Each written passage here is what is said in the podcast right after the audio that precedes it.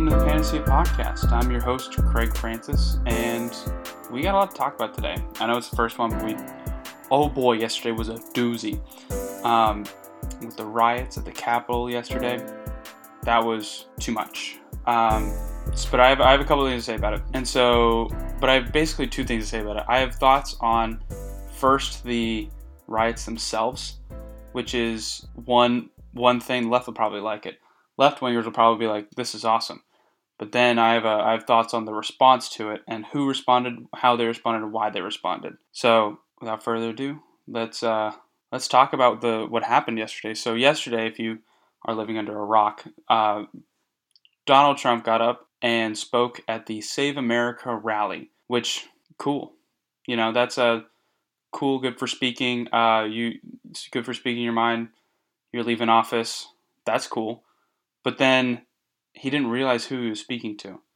He didn't realize that the people who were idolizing him were in the audience, and the people who would move mountains to have him back in office, and people who would do anything for him were in the audience. And I don't think Donald Trump realized the amount of uh, idolization that they had for him, and I don't think he realized the monster he'd created on the far right. A lot of these people, just regular people, they call themselves patriots. I don't think so. If you have a Confederate flag, that is that's traitorous, homie. Um, I don't think that's patriotic at all. If you have an American flag, you're a patriot. If you have a Trump flag, you're trying to make a whole new nation. But it, it's if you're waving the the American flag, you're a patriot. And there were there were a lot of patriots there. Um, a lot of them were in the background speaking. I saw this one Twitter video of a man condemning the rioting and condemning the looting, and telling people to stop, getting people to stop, and that was awesome. But a lot of these people were just too jacked up. They didn't think that. I don't think Donald Trump thought that it could happen to him.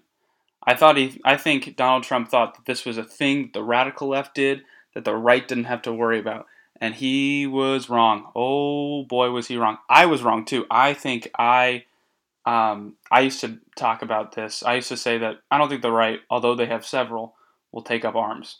I don't think they would. They would do this. They value law and order too much. I don't think they organize and protest violently.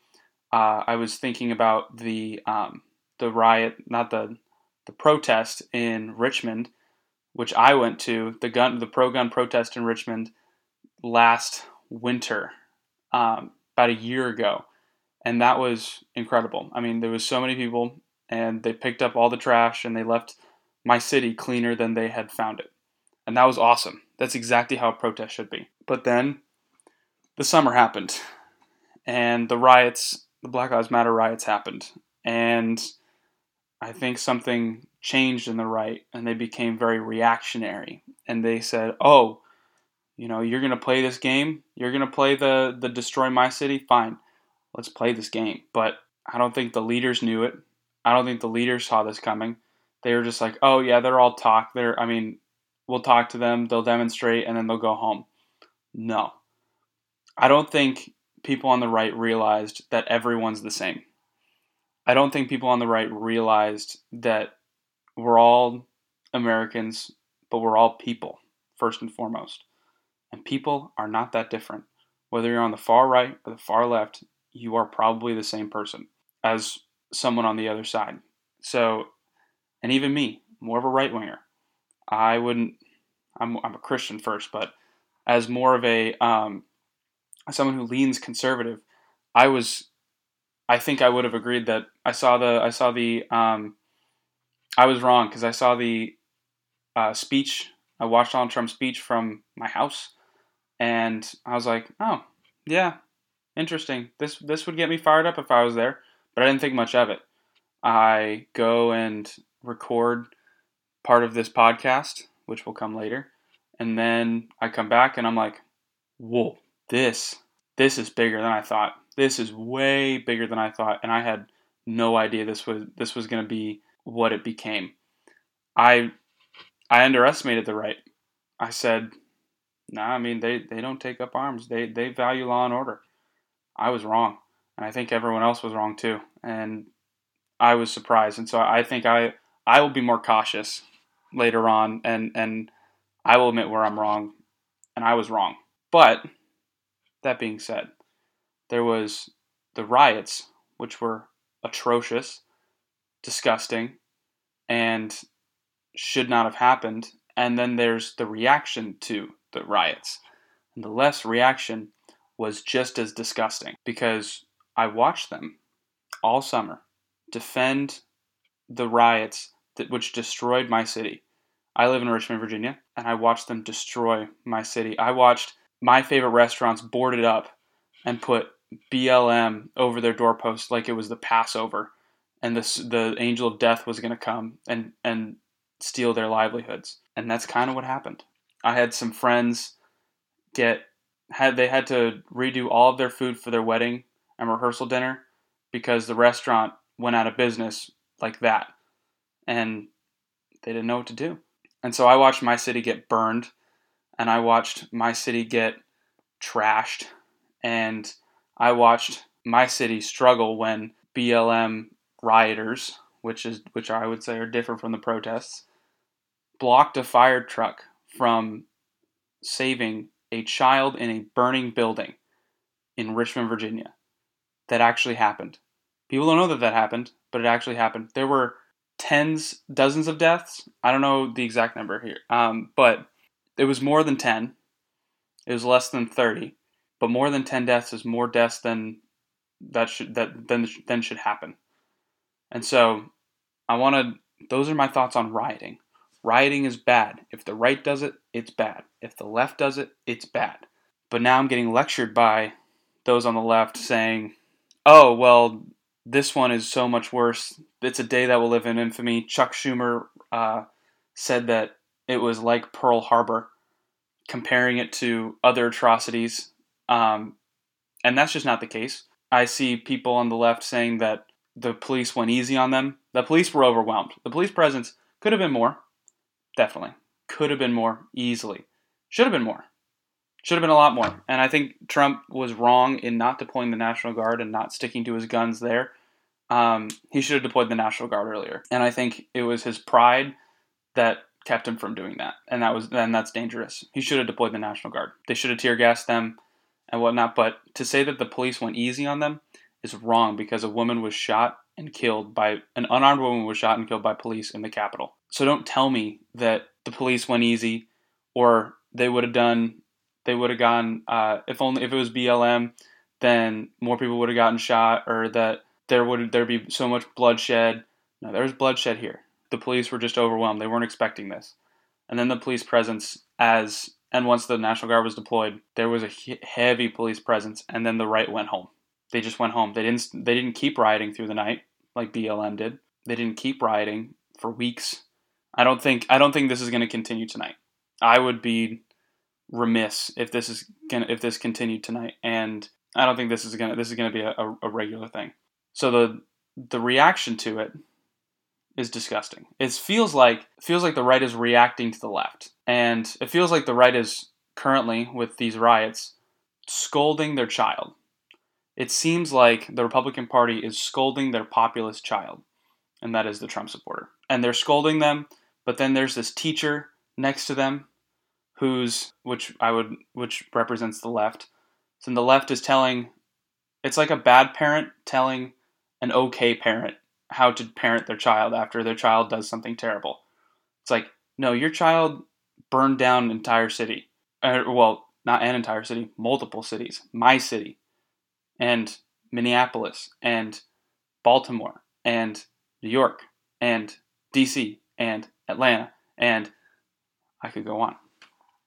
So don't don't lecture me. Like we're we're taking care of it. We're scolding our child. Nobody thinks this is a good good thing. This should not have happened. Nobody thinks that that this should have happened. But don't tell us how to parent our child. it's a it, that's kind of what it feels like. It you like I really do think that the radicals are. It is up to the the moderates on each party in each party to parent the radicals appropriately. And when the parents go a little bit off the rails, which is what I think happened with Trump, then the child also goes off the rails. And then when the child is bullied by the other side, it lashes out. And that's what happened. I think with the and I, and I would say that a lot of the left reaction comes from the right bullying it and saying, "Oh, you triggered? Are you um, are you triggered? Is is that and all, all those triggering jokes? You soft little snowflake, liberal snowflake. That was not okay by the right.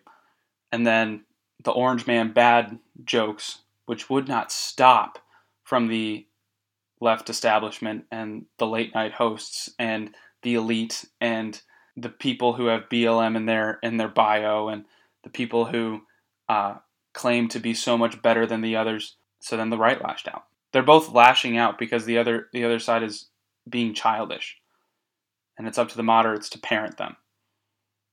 So I don't think I don't think this is going to go away anytime soon.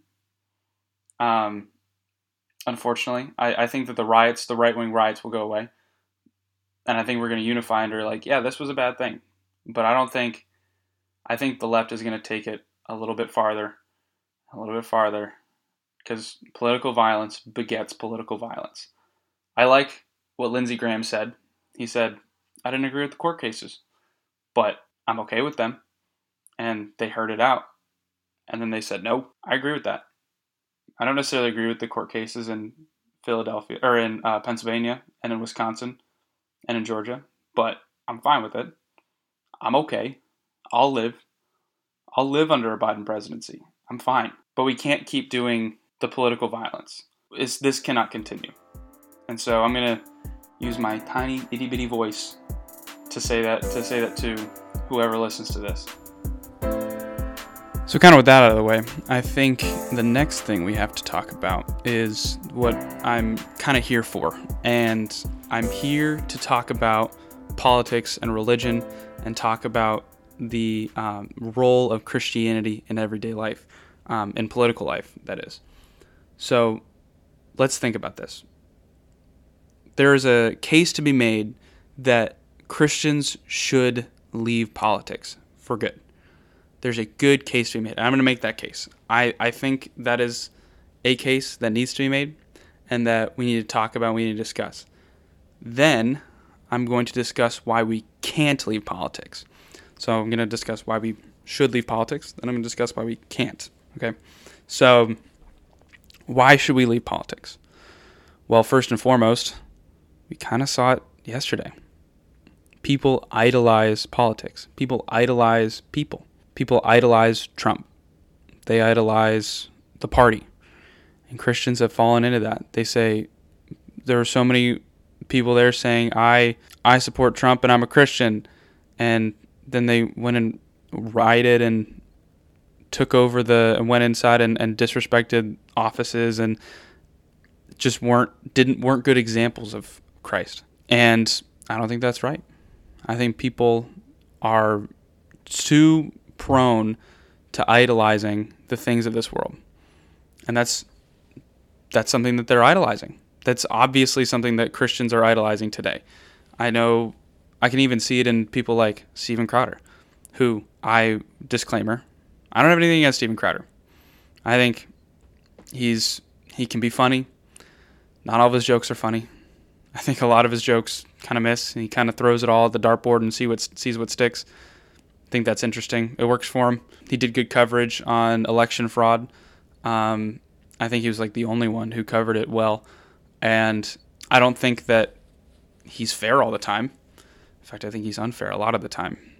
But he's also biased and he's open about his bias. He was a Christian. He is a Christian. He's being sanctified. The Lord is working on his heart. However, I don't I think he needs a pastor and I think he needs to look at his heart a little bit deeper and kind of see what's what's going on, what's there. Um, and again, I'm I haven't looked at his heart, but and I know he has good Christians around him. I know Gerald is, I think that's his name. Um, Gerald is a Christian and he's a a solid one. Um, but I think Steven needs to kind of Tone it down a little bit. Take a look look at his heart. See where his loves are. See if his loves are out of order, which is a very Augustinian idea. Is his is his heart not going to, to Christ or is he getting more people to his ideology than he is to Christ? Because I think that's a that's a good indicator. Now, with Steven Crowder out of the way, I think again Crowder, nothing against him. Would love to talk to him. Would love to to chat with him. Um, I'm gonna, but I'm gonna call it how it is. I'm gonna see how I call it how I see it. Um, so I think he's idolized that, and I think he helps people idolize politics, and he gets people fired up and angry. And I don't think that's what Christians should be doing right now. And I think the more that Christians do that, and the more that Christians go down that road, the more we lose, the more we don't, um, the more we lose hearts, the more we, we, we fail to win over minds, and the more we play into people's expectation and speculation of what Christians are. And that's hypocritical. So our second the second thing we're called to um, we're called to a greater kingdom, and so we don't need to worry about earthly kingdoms. As Christians, Malcolm, Malcolm Muggeridge said this: As Christians, we know that we are here, and we have no continuing city. That crowns roll in the dust, and every earthly kingdom must sometime flounder. Whereas we acknowledge a king, we acknowledge Christians acknowledge a king men did not crown and that men cannot dethrone. We are citizens of a city of God that they did not build, they being the world, they did not build and cannot destroy. The world cannot destroy this kingdom. So why should we be in politics when you know the, it's it's going to go anyway? And not not only is it going to go anyway, but no matter what political sphere, Christians can make headway. In China, we see this. We we see the authoritarian left take over China. And Christianity is thriving. The underground church there is doing great. The average now most the most tolerant countries are, are Western countries, but the average Christian these days is non-white and non-Western. They don't look like me.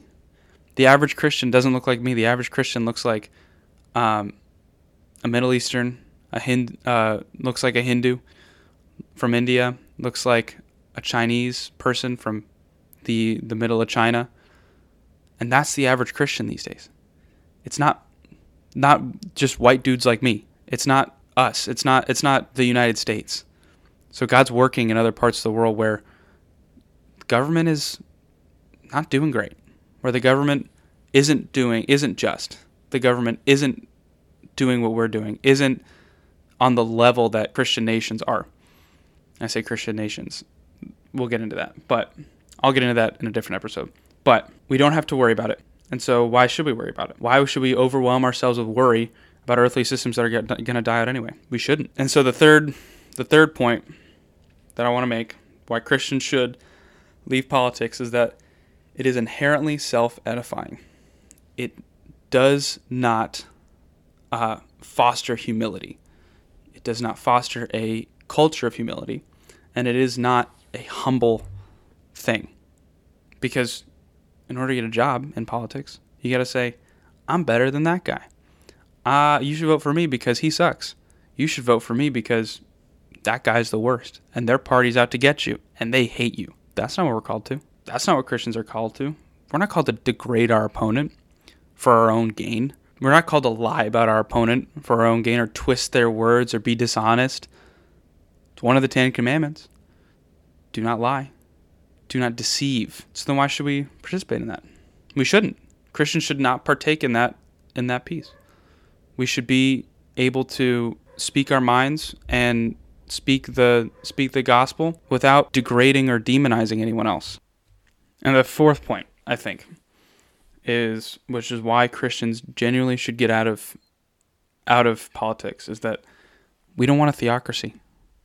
Christianity is not a primarily political religion. It's an arbitrarily political religion. It has um, it has ways in which we can, and we'll get into that later. But we are not inherently political.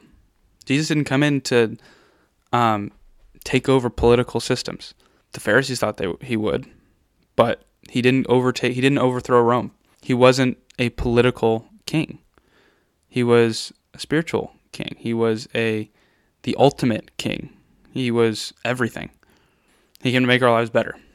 He came to save us, and He came to in, uh, to implement His kingdom.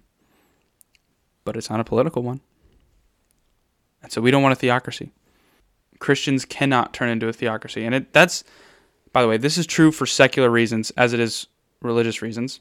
Obviously, secular people do not want a theocracy. If you do not believe in God, you don't want Christians ruling. You don't believe in what they believe. You you you want to live by your own standards. But also we don't want a theocracy because we don't want secular people to use religion and to lie about their faith in order to gain power.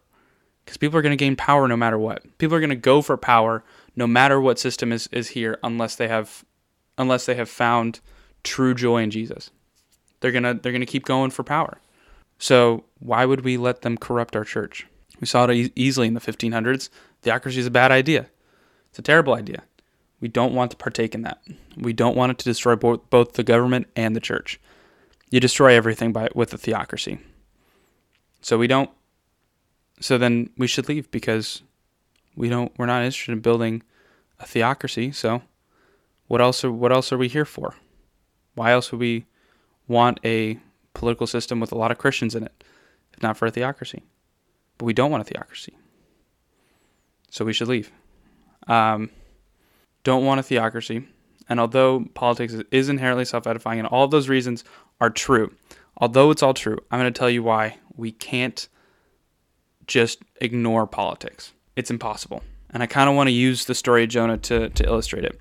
There's, if you know the story of Jonah, Jonah was a prophet who was called to Nineveh, which is huge, big city, very worldly, not very. Um, they didn't believe in, in in the God of Israel at all, and so Jonah went was was called to that, and he said, "No, thank you.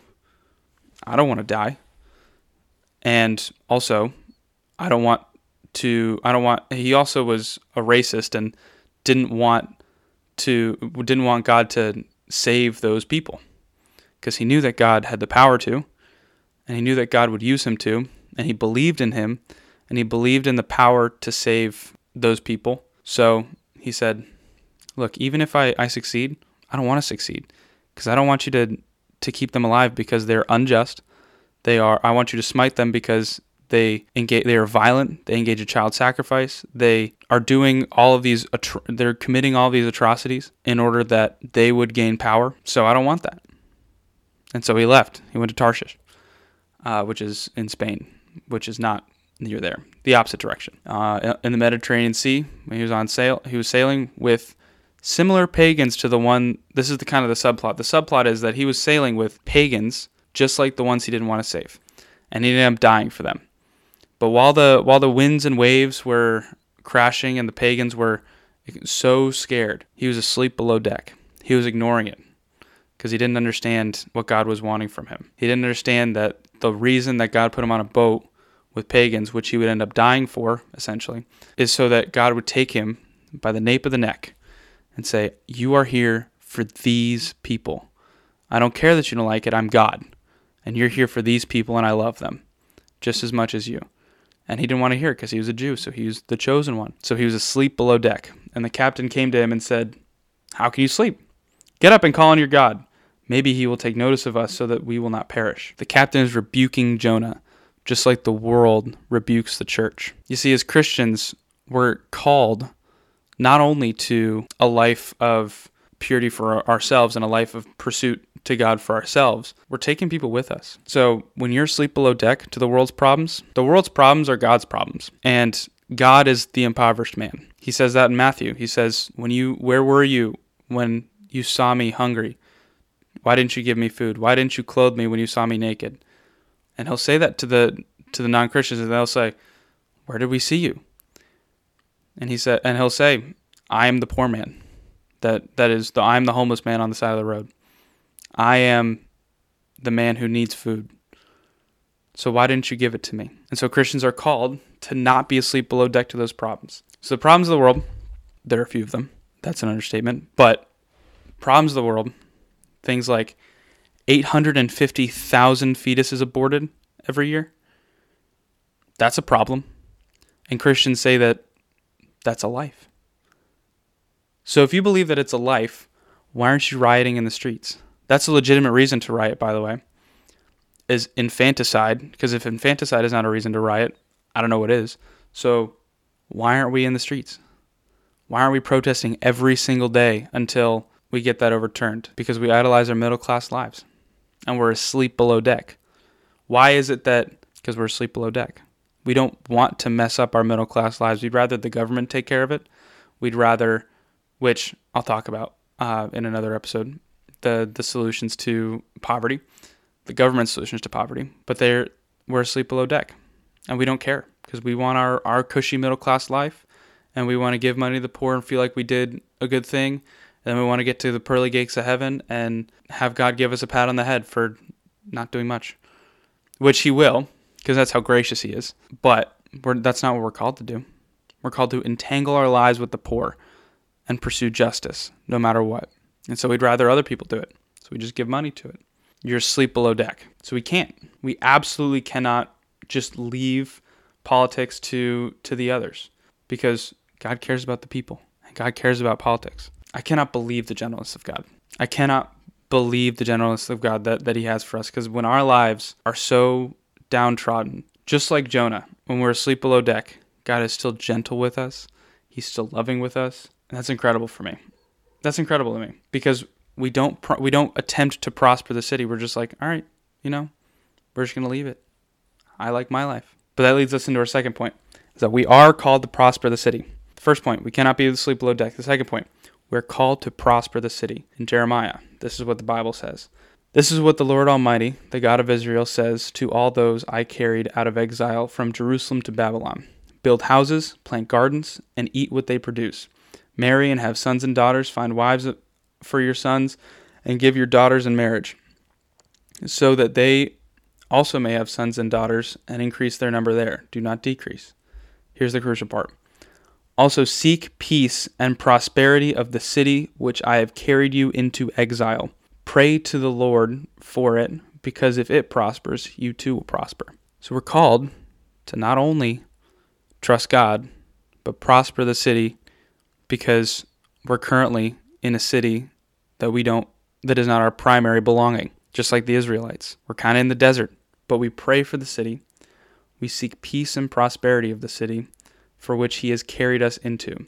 And I pray for it to prosper, because if it prospers, we will prosper. So we're called that's a, that's like that's so obvious to me that if we can prosper the city through politics and we can use the systems for good to help people and to allow the church allow the church to help, that's a good thing. And that's something we care about. That's something we need to care about. That's something we're called to care about. Thirdly, in America, we build institutions and organizations to help others, but we're starting to enter a time where we might have to start fighting for that ability. The church is under attack. Definitely. There's no question about it. We can be tax exempt, which saves us money, but what if that changes? What if that goes away? That's a huge threat, by the way, is us saying something, the pastor saying something, and then use, losing its tax exemption status. Imagine a pastor says something about gay, its beliefs on gay marriage, its beliefs on masks, its beliefs on gathering, its belief on the coronavirus uh, response, and then they get a, a letter in the mail. You've lost your tax exemption status. That's a real threat because they, they won't shut you down. They won't they won't do that, but they'll they can revoke they can technically revoke your tax tax exemption status. That's a big threat. That's a threat that I see on the horizon. The COVID 19 response has proven that they can arbitrarily take away our right to, to assemble and to, to take us out of our place of meeting. They can just do it. They can just say, you know what, it's dangerous. We don't want you there. And then, poof, we're gone. Now, there's limits on that, obviously, and luckily our Constitution does protect, uh, protect us from the really arbitrary, but they can do it. They can tell us, you know, you're not allowed to meet here because the virus is too dangerous. And that's a that's a real threat. And also big tech. The media and the uh, and YouTube and Facebook have been really good to Christians. People like Ravi Zacharias is thri- uh, on YouTube, even though he's passed away. His videos still get a lot of views. There's one um, one pastor, Mike Winger, from the Bible Thinker, who talks a lot about bad theology, bad ideology, and there's a lot of other pastors. They're all doing great What happens when YouTube says, you know, you're not allowed to, to speak against some of the social issues. You're not allowed to talk about uh, transgender transgenderism. You know, you're not allowed to talk about X. Insert whatever X is. You're not allowed to impose your your beliefs here. What happens then? They're a private company. They can do that. They can do whatever they want, unless we take away their uh, their Section 213 protections. But they can demonetize, take away people like Mike Winger's, take away Mike Winger's channel. They can do a lot of things, just arbitrarily, just because they don't like what they what, what they what you say. And so that's that's a huge threat. You, we can debate about the likelihood of it because right now I don't think it's super likely, but give it five, ten years, I that might change. But that's a political issue. Abortion is a political issue. It's a legality problem. COVID 19 is a political issue. Tax status is a political issue, and we need to care about that. Martin Luther King Jr. did not stay asleep below, jet, below deck. He got his faith out there where it can do some real good and it did a lot of real good. And he was the most influential man in the 20th century in America. He did a lot of good because he didn't stay asleep below deck, and that's what we're called to do. So, why, what do we do with that? So, if Jesus wouldn't be a socialist or a Republican or a Democrat, what should we do about it? Where do we align? Well, first of all, we have to align first and foremost with our Christian brothers and sisters because our unity in Christ is above all. If there's a Democrat and they're a Christian, I call them my brother more than I call anyone who is just arbitrarily on the right and an atheist or an agnostic, not a Christian. I call I call that Democrat my brother more than any more than any of the others. The other thing is that we have to look at we can disagree because we can look at the data and say, you know, I think this will prosper the city or you know, I think this will prosper the city. But as long as that's our goal, we're good and we can talk about it and we can fight about it and we can uh, discuss it, knowing that we have something greater beyond. Discuss what's going to work and what's not going to work. I lean right because I see the seeds of a toxic ideology forming on the left. Intersectionalism is a it's a virus. It's a cancer. I think that the the Marxism that's arising on the left in academia and in other places is a cancer it's going to end up really badly. And so I can't I can't be a part of that. I think cancel culture is inherently unchristian. I can't be a part of that. I think uh, Raphael Warnock, who just was just elected to the U.S. Senate, who believes in uh, a black theology, where he basically idolizes a different part of your identity that is not in Christ. I can't believe that. I can't believe in that. I can't agree with that. But he's technically a Christian but I don't think that that ideology is is a Christian ideology. But it's coming up in the left, and obviously a lot of a lot of people like it. But these ideologies are toxic, and so I can't be a part of it. Now, the right has its problems. I think the right has a problem with people. People give the right crap for allowing racists to speak. I don't give the right as much crap for that, not because I want racists to speak, but because I think that we should be friends with everybody. I think that we should be pursuing people like the Black Israelites. I think we should be pursuing people like Antifa as friends. And I think we should be pursuing people in the KKK as friends. I don't think we should look down upon them because that their same brokenness is in us. We shouldn't be looking down upon those other people and say that they're the problem when that same problem is in us. If you don't have Jesus and you're and you hate bigotry, that's as far as you're going to get. You're not going to change anyone's mind you're not going to help the bigots. You're just going to hate bigotry. And that's not enough to fix the problem. That's not enough to help anybody. You have to pursue these people. I tried pursuing the black Israelites. Would not recommend that if you're white. They did not like me. Um, they because they idolize they idolize their blackness, and I think that's silly. And I I want I really want to make friends with them, but they don't trust white people, which is wrong because they they say that they believe in the God of Israel. But I want to be their friends, and I'm going to keep pursuing that. I'm going to keep fighting hard, but at some point, I don't want to lose my life because I have a lot of other things to do and I have a lot of other people to pursue. But I, I'm I'm going to do my best. I'm going to keep doing my best. I think it's hard to for Christians because we, we have to align ourselves with the least of these. And so that's it's going to be end up being the racists. It's going to end up being the bigots. It's going to end up being Antifa. It's going to end up being the anti racists. It's going to end up being all of these. And so we're going to end up getting a lot of slack for it. But I think it's time. It's time for us to go for it and really go for it and really be friends with these people and really pursue them. Because that's the only way we're going to do we're going to win that. That's why we must stay in politics. That's why we can't just leave it to them, leave it to the world, leave it to the world system. We have to stand up for it. We have to stand up for a just society. God created the world, and if God created the universe in peace and for peace and for shalom, then there's real justice. You get a you actually get a framework for justice. I don't trust people to um, to make a world of justice. So we have to we have to step in and put our faith out there where it can do some real good and really really experience Jesus by helping others. Thank you guys for listening to this first podcast. I am really excited to get this out there. I want to thank Ben Roland for the music. He's a good friend of mine. He's trying to get his name out there. The best thing you can do for me is to share it and leave a review um, and talk about it. And yeah, just do those things for me. That'd be awesome. That'd, that'd make me feel good. I feel good about that. Thank you guys for listening all the way through. And be in Christ. Let Christ use your politics. Let Christ use your faith. And use your faith in every sphere political, non political. Pursue those on the outside, pursue those on the outskirts. And I'll see you again later. Thanks.